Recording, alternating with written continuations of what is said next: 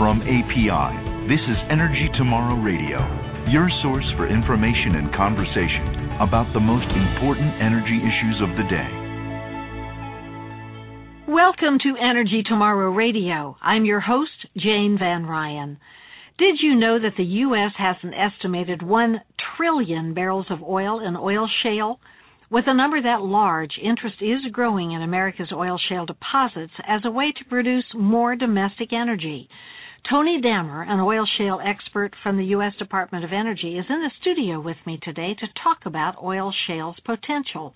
Welcome, Tony. Well, thank you, Jane. It's a pleasure being here. I'm glad you could join us. Very quickly, what is oil shale? How would you define it? The first thing you have to know about oil shale is it really is an oil. It's a kerogen compound that's locked in a marlstone rock.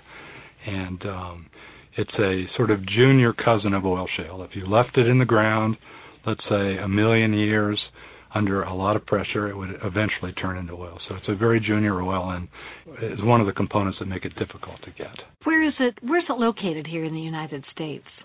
Uh, the largest resources are located in Colorado, Utah, and Wyoming in the Green River formations. Uh, the east also has quite a bit of oil shale, but it's of lower quality and uh, not as much. In the in the west, we estimate that we have about a trillion barrels of oil at 25 gallons per ton grade. Um, in the east, maybe 16 billion barrels of and uh, it's a little bit different compound. Well, that sounds like a very significant amount of oil, but how does it compare to the amount of oil located, say, in the Bakken Formation in North Dakota and Montana, or how does it compare to the amount of oil in Saudi Arabia? Oil shale resource in the United States is the largest hydrocarbon resource on Earth. Okay, so there's really no comparison. Saudi Arabia has around 260 billion uh, barrels of oil recoverable. Uh, now that is proved oil, so none of the oil shale is proved in the proved reserves category. Uh, the Bakken shales are not shales. That is conventional oil.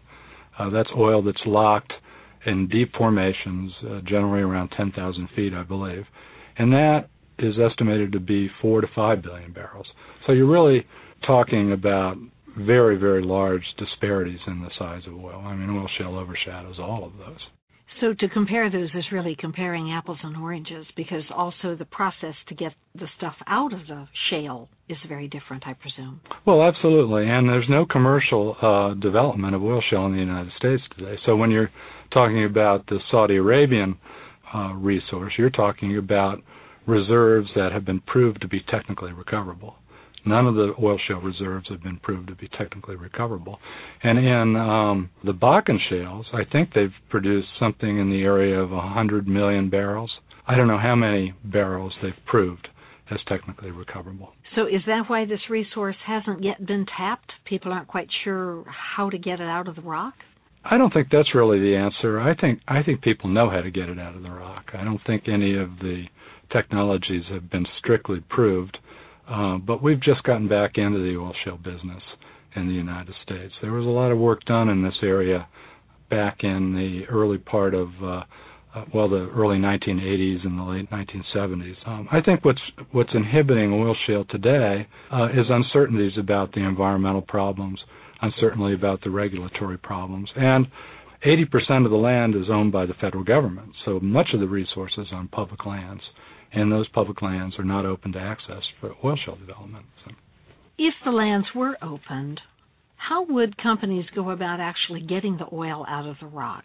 Well, there are three primary processes that are used to extract oil shale.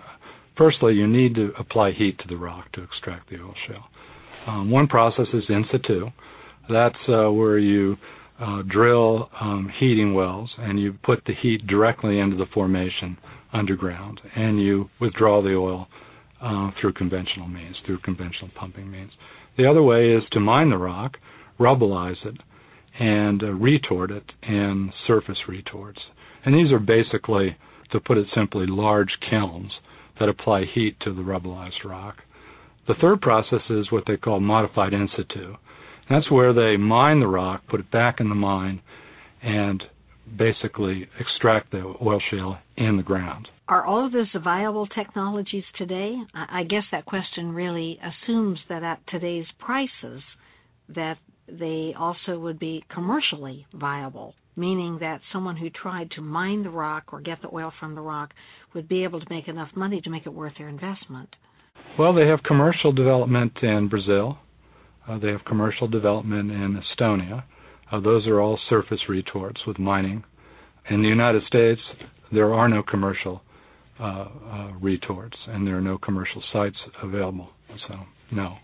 Is it largely because, as you've mentioned, that the oil shale exists on federal lands that are closed to energy companies, or are there other reasons why we're not actively using these resources today?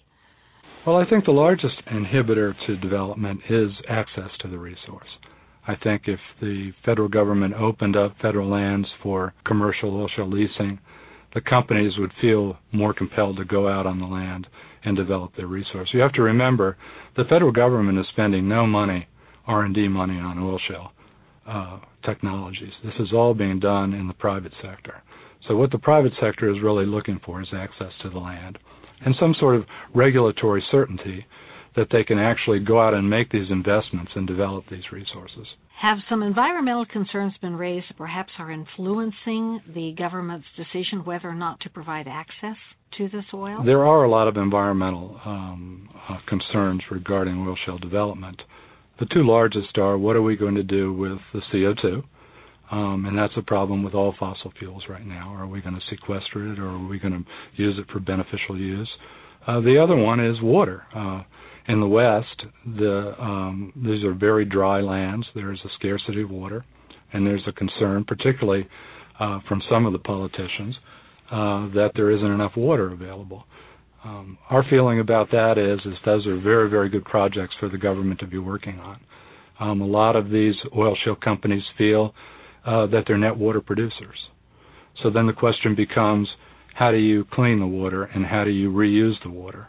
So, you know, there are answers to these questions, but they need to be answered before they move forward. And I think the environmental pro- uh, issues, uh, the regulatory issues, and the access to the land are the three big issues that have to be resolved to really get this industry going. Can they be resolved? Can they be resolved in such a way that you think critics of development or others who have a, a stake in in this kind of development uh, would actually be satisfied. Absolutely, um, I think we need to rely on science and technology to solve these problems. I think these these issues are issues that can be solved. Um, I don't think that we can rely on um, rumor and innuendo um, to stop an industry from moving forward. If we find through uh, our technology and our science that it can't be done in a sustained and environmentally friendly manner, then we won't be able to do it. So, in your view, it sounds like you think it's time for the government and for others to take a second look at our oil shale deposits. Well, I think it's past due. I think this is a, um, a commercialization play that's going to take decades, and I think that uh, we're running out of uh, conventional oil in the world. We we uh, we face a tremendous amount of geopolitical risk. Uh, we we import uh, a tremendous amount of oil into our economy. So I think the benefits of moving forward on many many energy fronts, but not to the exclusion of oil shale or tar sands or any of the unconventionals, is foolish policy. But Tony, there are those who say at some point we have to wean ourselves off oil and that we really ought to be spending more of our research and development dollars in alternative energies. How do you respond to that? Well, I, I respond to that. Um, I think we should. I think we should spend uh, our money on those alternatives. But I believe that we're going to need oil for the next several generations, and we need replacement oil. Uh, we import roughly half of our oil today.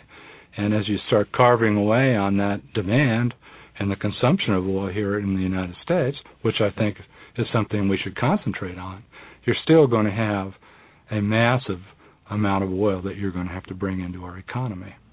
So, in your view, we need to do it all. We need to focus on conventional sources of oil, on oil shale, on alternatives, renewables, virtually everything? Absolutely, absolutely, and and um, We, you have to remember that oil shale is our largest domestic resource, hydrocarbon resource. The EIA predicts that we're going to consume somewhere in the area of 27 million barrels a day in 2025 and 2030. Um, we're going to be producing about 5 million barrels a day. So there's a huge deficit there. We can be we would be uh, importing 70 80 percent of our of our oil demand. So, and the more you can carve away and reduce that consumption or that demand, the better off we're going to be. But we're never going to get to a point where we don't need oil in this country. Tony Dammer, thank you so much for joining us today on Energy Tomorrow Radio. Thank you. Thank you for joining us on Energy Tomorrow Radio, brought to you by the people of America's oil and natural gas industry. For more information about this podcast or to submit questions for future shows, visit energytomorrow.org. That's energytomorrow.org.